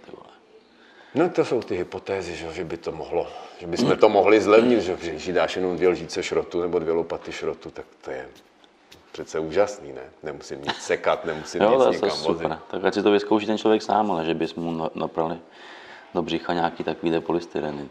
No to byš, hele, to je dobrý nápad, máš pocit, že jsi zaplněný, že, anebo ještě můžeš uříznout ten žaludek, že tam necháš jenom přesně na 2 deci toho drinku, že ti tam jako se dostane, tobě se vyvolá pocit nasycení, ono to pak hezky proteče, někde se to vytrhne. Necháme si to patentovat, no. Že to bude jako bonus k nějakému tekutý náhradě stravy, když to budeš jíst celý den. Tyjačky, tady toho už moc jako není. Názor na přerušovaný půst. Dobrý. Já myslím, že už jsme to tady řešili, s Romanem Vaňkem jsme to řešili v Rozumu v troubě. Já bych to dal jako tomu odbornější název než ten přerušovaný půst, protože pro spoustu lidí to slovíčko půst je takové jako červený hadr, jako Ježíši Kriste, budu hladovět. Říkejme tomu časově omezené jezení. To znamená, že vlastně si tu periodu toho, kdy jim, tak si zkrátím na menší počet hodin, než to období toho lačnění. A já už jsem začínám navnímávat, že už jako celá řada sportovců s tím jako trošičku koketuje i v rámci takového toho vyvážení toho buduju, bourám, aby se ten organismus udržel v rovnováze. A dokonce tím posiluji i tu anabolickou fázi, že v podstatě do večeří jsou nalačno, druhý den nalačno jdou dát těžký trénink, a pak začne to období toho zvýšeného krmení. To znamená, vytvořím o trošičku ještě větší stres, rozbourám struktury v organismu, které byly poškozený, to znamená, dojde tam k nějaký recyklaci určitých věcí, pak to ještě vystresuju tím tréninkem, no a pak zase to tělo okamžitě přepínám do té anabolické fáze. Nemusí to vyhovovat samozřejmě zase každému, ale proto já třeba z vlastní zkušenosti už před lety jsem říkal, že vždycky jsem byl úplně nejšťastnější, když to šlo a mohl jsem jít si zatrénovat ráno na lačno. Mm-hmm. A pak jsem se teda pořádně nakrmil až do večera. Je to zase o té individualitě, ano. Co ty říkáš. Jo? To je, zase kdyby jsem to bral z extrému jakoby sportovního, tak prostě když někdo chce prostě mít 120 kg kulturista salu, tak pro něj jakoby je nesmysl. To zase vím já z zkušeností jíst prostě ve 3 prostě porcích. To je takový množství kalorií a živin, který prostě není úplně sranda. A když to zase převedeme úplně do opačného extrému, tak když ještě Phelps plaval, tak já jsem dostal jeho jídelníček tehdy k posouzení a ten měl 3 jídla, ale bacha, jeho celkový denní příjem byl 13 tisíc kilokalorií denně. A jemu nic jiného nezbývalo, protože on byl dopoledne 4 hodiny v bazéně a odpoledne 4 hodiny v bazéně. Takže tam se to nikam jinam nevešlo. Ale už to musel doplňovat tekutou stravu. Doplňoval, prostě, no. Samozřejmě, protože v podstatě on během jednoho jídla, když to vezmeme, tak tam byly 4000 kilokalorií, což pro běžnou ženu je jídlo na 2 dny. Takže a on to sežral v jednom jídle. Takže no, ale to samozřejmě. Ale jsme v tom extrému, takže jako, ale pravděpodobně vzhledem k tomu, že dosahoval špičkových výsledků i v rámci toho sportu, tak jemu třeba tenhle systém seděl. Ale na druhou stranu chápu, že když někdo chce přibírat, tak jemu naopak vyhovuje, že ten inzulín mám často vysoko, že díky tomu, že vlastně stabilně požírám nějaké množství sacharidů, na což ten inzulín pochopitelně reaguje, a to se shodneme v tom, že jeden z nejsilnějších, ne-li nejsilnější anabolický hormon prostě je inzulín. Takže zase na druhou stranu, když se snažím hubnout, tak to nebudu drobit do 10 jídel denně, ale dám si spíš ty 3 větší porce, tak abych si ten inzulín držel víc pod kontrolou. Jo, že s tím souhlasím. Jakoby tohle bych fakt jel na ten, zase jsme u toho, ať každý má to, co chce dokázat, jaký má směr, daný ty preference toho, ale souhlasím, že pro člověka běžného, který normálně funguje, jde si zasportovat občas, nemá nějaký extrémně vysoký cíle, je lepší jakoby jíst míň porcí, třeba větší, ale méně, ale ve finále, když tak vím, tak jako člověk jí zbytečně moc, jo. Běžně člověk sní daleko víc, než by měl přijmout. To je to zbytečný zatěžování organismu. Ano, většina lidí jí víc, než potřebuje, ale to je jenom o tom, že my to jaksi nezvládáme. Ono se to dělá dost blbě, jsi obklopený tím žrádlem a ještě máš vysokou míru emočního stresu, takže jako kombinace pudů, co vidím, to zežeru, že jo, protože to je moje přirozenost i u každého zvířete, že jo, psovi taky nevysvětlí, že ten pytel toho žrádla má na měsíc, když ti náhodou upadne v kuchyni, tak se bude snažit sežrat, co to bude. A druhá věc jsou ty emoce, takže tohle je jakoby vražedná kombinace dneska. Takže to, že to jídlo je všude dostupné a to, že všichni jsme nějakým způsobem furt pod tlakem, už jenom díky tomu, že máme, furt přijímáme obrovské množství informací, se kterými si kolikrát vůbec nevíme rady, tak to žrádlo potom, logicky to dopadne tak, že já se jdu vyléčit, že jo? Nejlépe tím jídlem. Takže jediný, kdo je v pohodě, tak je ten, kdo tyhle ty dvě věci zvládá. No a ještě když si tam přičtu, že na spoustě věcí typu cukr, chleba, mléčné výroky může vzniknout i jako slušná závislost, no tak to mám 3 koně, že jo? Emoce, pudy, závislosti a tohle spřežení ukočírovat, teda to je velká prdel. Jo, protože já vím třeba, že pro nějakého flegmatika tohle bude super jako stravování vlastně. Ano. Jo, tam si dá 3krát jsem v klidu, dám si 3krát denně jídlo, úplně v klídečku. Pro mě, jakožto jako převaha cholerika, pro mě jakoby nepředstavili, já jsem to vyzkoušel, já jsem na měsíc jel jakoby ten lean gain vlastně 16:8, 16 hodin hladovění, 8 hodin jsem jet vlastně. Začátek těžký, dá se to, ale po tom měsíci už jsem z toho byl fakt jako unavený a vyčerpaný a už potřebuji se najíst prostě. A já jsem s tím začal taky a přesto, že jsem cholerik a ještě takový ten impulzivní cholerik a občas mám i ty blbý nálady, tak ano, začátek byl strašně těžký. Prostě z 5 jídel napřed na 3 a pak začít přibližovat tu snídani s tím obědem dohromady, až se to v podstatě protlo a skončilo to na těch 2 jídlech. Ale dneska můžu říct, že mi to jako naprosto vyhovuje, ale není to o tom, že striktně a dogmaticky prostě každý den takhle. No ale přijde víkend třeba a vidím, jak ty palačinky, že jo, se tam tvoří, no tak si tu snídani s nima třeba dám taky, ale nebo když mám práci, no tak si nedám nic a jsem v podstatě o tom. A jsou dny, kdy nestihnu ani oběd, třeba v práci, protože je toho hodně, takže mi vypadne snídaně v oběd. Tak mám 22+2 potom a mám takový to, že si v 6 k tomu sednu a v 7 a v 9 skončím. A jsem strašně spokojený potom. Ale tak je třeba tam brát ty ohledy na to, že já prostě trénu hodně často, hodně tvrdě, ano, prostě já ne. Jsem těžký, já ne. Takže tak. Mám ta moje aktivní tkáň vlastně je daleko víc metabolická v tuto chvíli. Přesně tak, no. je to o tom, co ten člověk dělá, takže zase nějaký jako říct, hele, přerušovaný půsty vyhovujou silovýmu tréninku, nevyhovujou, protože se najdou tací, kteří, no ano, mě to strašně vyhovuje, no. Protože já si cítím se dobře na tréninku, nalačno a pak si žeru, že jo, a o to víc toho sežeru, protože mám větší hlad a pak řekne, no ty vole, já udělám 3 opakování a jsem úplně mrtvej, když se nenajím. To je přesně zase o tom, že záleží na tom, co dělám, jak dělám, co mi vyhovuje, jaký mám typ metabolismu a tedy. To znamená, potřebuji se oblíct podle toho, jak to zrovna potřebuju. No. To vždycky, tohle přerovnání je tady vždycky. Ale ono přesně, podle toho se ty lidi představí jako to, co myslíme, že jo? No, ale mě nejvíc fascinuje, že jsou potom mezi náma takový, kteří jdou v děravých teplákách i do divadla, že jo? To je potom to blbý, že jo, na tom. Jo, tak jako, ale... To jsou ty, co jedí ty ultra zpracované potraviny pořád. Já jsem si to všiml, že to začíná být jako obrovský v podstatě fenomén mezi takovou tou mladou populací, tou IT a tak dále. Oni vlastně už nejdou ani na ten oběd. To znamená, tam si se podíváš u těch mladých, u těch počítačů, tam je količka, tam jsou nějaké sušenky, chipsy, prostě to, co já tam můžu mít naskládáno u toho počítače a teď to do sebe hezky hrnou. A pak jsem zjistil, že chodí různě po doktorech a po dalších, že strašně prdějí a mají zažívací obtíže a že jim celkově je prostě blbě. No logicky, když žeru svinstvo, udělám si střevní dysbiozu a ještě u toho 14 hodin sedím v této pozici, no tak to trávení nikdy fungovat nemůže. No ale jako v tom mi žádný doktor nepomůže, že jo, na to léky neexistují.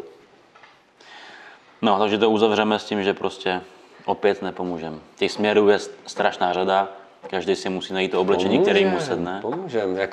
Jako víš to, už jenom já vím, že pro spoustu lidí je osvobozující jenom vědět, že nemusí dělat věci, které dělají všichni ostatní a jim to nevyhovuje. Že ta úleva toho, ty vole, já jsem to vlastně dělal dobře, protože mi bylo dobře, dobře jsem se cítil, měl jsem dobrou váhu, ale dělal jsem to jinak než všichni ostatní, tak jsem z toho měl blbej pocit, tak to začnu dělat jako ostatní. Když náhodou ujedu, mám strašné výčitky svědomí, to je přece najednou, když zjistím, že to tak být nemusí, nebo že já to můžu mít jinak. Ty vole, to je přece jako neuvěřitelně osvobozující pocit. To jo, pro nás jo, ale zase znáš tu druhou stránku, myslím, že tolik je lidí, kteří chtějí mít jasně daný směr prostě. Takhle tohle funguje. Tak to potom, ale to bychom se mohli dostat ještě do politiky z tohohle. Jo, já jakoby přikláním tomu, co říkáš ty, pro nás je to osobuzující, že jo? No. Nebo pro mě taky, jako, že si můžu dělat, co chci. To mě to sedí, tak to tak prostě budu dělat. Ano, a ne, když že to neomezuje ostatní, že jo? Tak chodí si prdět jinam, že jo? Potom třeba... Jenom je potřeba zohlednit ten aspekt, že moje svoboda končí tam, kde začíná svoboda někoho jiného. A potom je to v pořádku, že jo? Tak. Dobře. Myslím, že z těch zajímavějších otázek asi to už je asi všechno. Tím bychom skončili pro dnešek. Uvidíme se příště, vybereme nějaké témata. Já ti děkuju, že jsi udělal čas na nás. To bylo i vtipný chvílema. Jo, a ty vždycky najdeš nějaký vtip, ale... moje žena tvrdí, že jsem totálně suchý a že jestli jsem někde vtipnej, tak zásadně mezi ty lidma, u kterých ona v tu chvíli není. No vidíš, tak tady zrovna není, třeba je to tím. No, možná, že to je tím. Takže ještě jednou děkuju, doufám, že se uvidíme brzo. Děkuju za pozvání. Vám to snad něco přineslo, když budete chtít, můžete si pak celý ty dva díly dohromady poslouchat na podcastu, na Spotify. A poslouchat tady kdokoliv teda v autě, i když nechcete jenom na nás koukat, stačí nás poslouchat, že jo. Takže uvidíme se zase příště. Ono to je někdy lepší. Nikdy jo, nemusíme padnout každému do voka. A buďte stále napříjmu, takže mějte se fajn. Ahoj. Mějte se hezky.